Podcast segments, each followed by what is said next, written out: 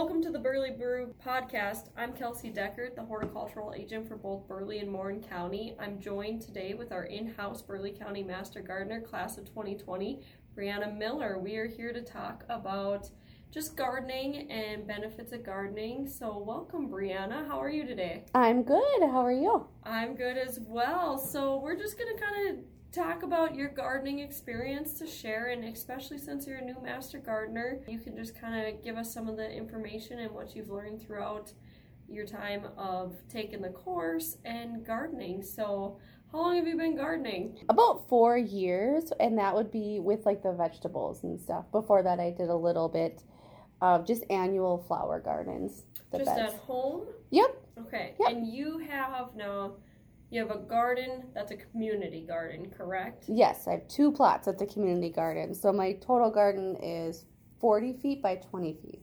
and that would be when you said four years that would be starting your community garden Yes. plots that you had Yep. all right perfect what made you want to try gardening I really got into wanting to learn how to can, and what better way to have a abundance of food than have your own garden. And I just really needed to know how to grow them, when to pick them, and what to do with them. So when you decided to do some canning, were there anything like specific you were wanting? Like were you, hey, I'm gonna make a lot of salsa, pickles, or jams or jellies, or was there anything like specific that you wanted to do? All of the above. Um, my first venture by myself was to do choke cherries, um, choke cherry jelly, choke cherry syrup, choke cherry wine, and then my next one was spaghetti sauce and salsa. So, And now, with canning, was it just something you kind of always had a, a desire to try, or was there any reason you got, you wanted to try it? I mean, do you have family who does it, and you're like, I should do that too, or maybe just like, hey, we need to we need to maybe do some things at home and grow our own food type thing. my mom actually canned sir or choke cherries when I was growing up. We did that all the time.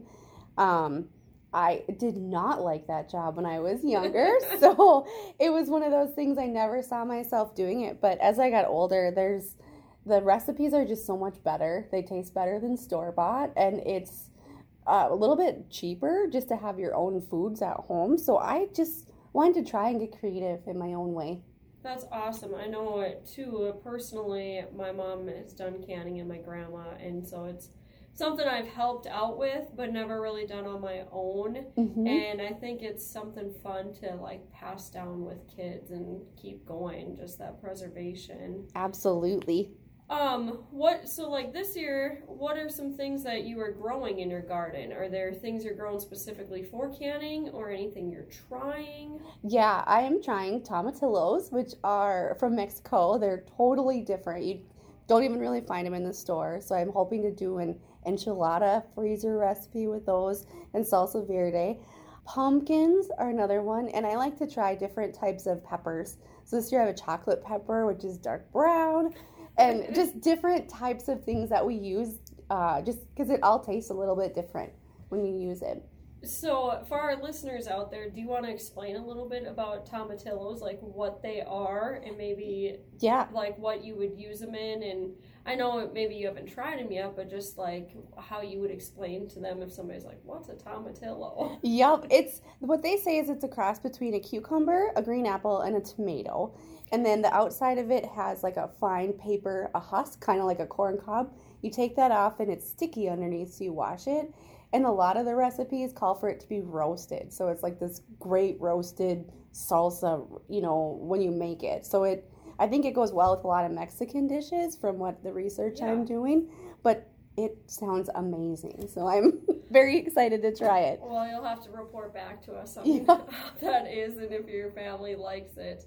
What are some joys you've found so far in gardening? Like I I mean, I always talk to beginner gardeners or people who are interested and there's just so many benefits that come from it. And I know we're going to talk a little bit later about benefits maybe you've seen, but what are some joys you found so far because you obviously tried it. You've been doing it for 4 years. If you Yeah. didn't like it, you would be like, yeah, it's not for me. I'm not going to continue it. I love when you harvest and you just have so much of this extra stuff. We can deliver it to our neighbors, which is it's a great way to get stay connected. Um, I also like trying all these different new foods because, especially at the community garden, they'll give you a kohlrabi or green beans or different varieties. So you are exposed to all these vegetables that you didn't even know you could grow up here or that existed. It's a it's awesome just to appreciate where all your vegetables come from. So Pinterest has become your best friend. Pinterest and extension, yes. to yes. sit and find some of those recipes, that's that's great. Yes. So I know that you garden with your kids Mhm. and have been from the beginning. Yes. Yep.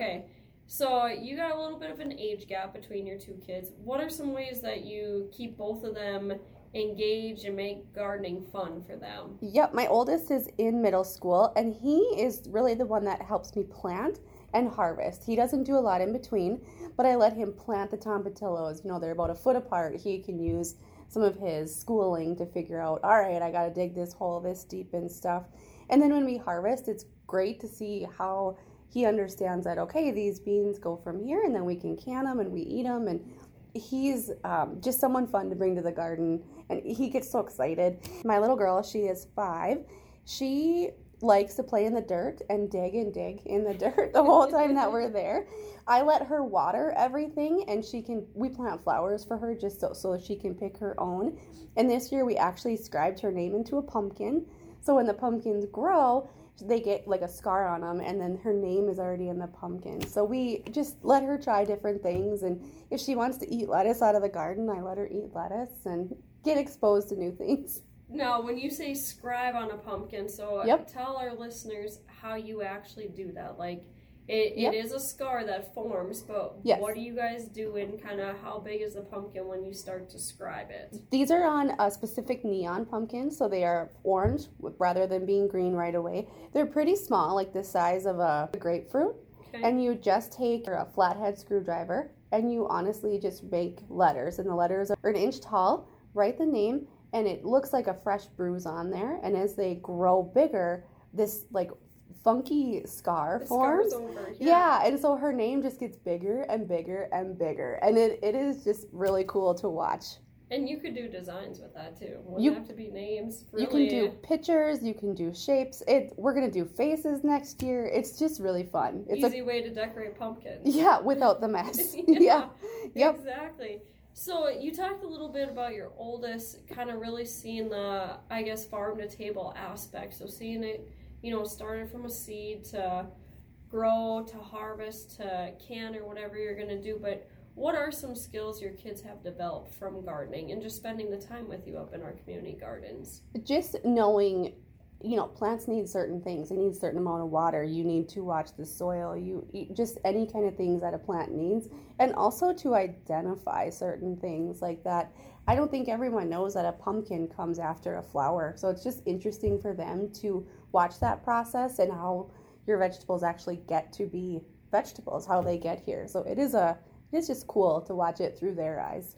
And are you noticing, like, do your kids ever say, okay, mom, we got to go make sure we go to the garden? Or, you know, do they, in like the preservation or even if you're using fresh produce, are they ever saying, like, we should try this or helping, like, just with the life skills of maybe like cooking and the Mhm. responsibility aspect? Do you see that a lot? Yes, and I think we're honestly more apt to eat a bunch of different vegetables. We have tried so many different things. This year we tried zoodles.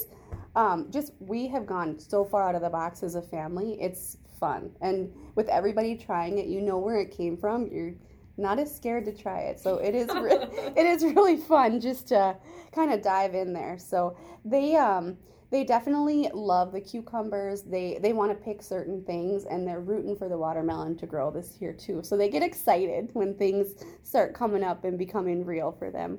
That's so good. And I know just talking about the skills and stuff, there's so many benefits from gardening, whether it's mental or physical, just being able to get a little more physically active. Um, you know, gardening has shown that it's a stress reliever.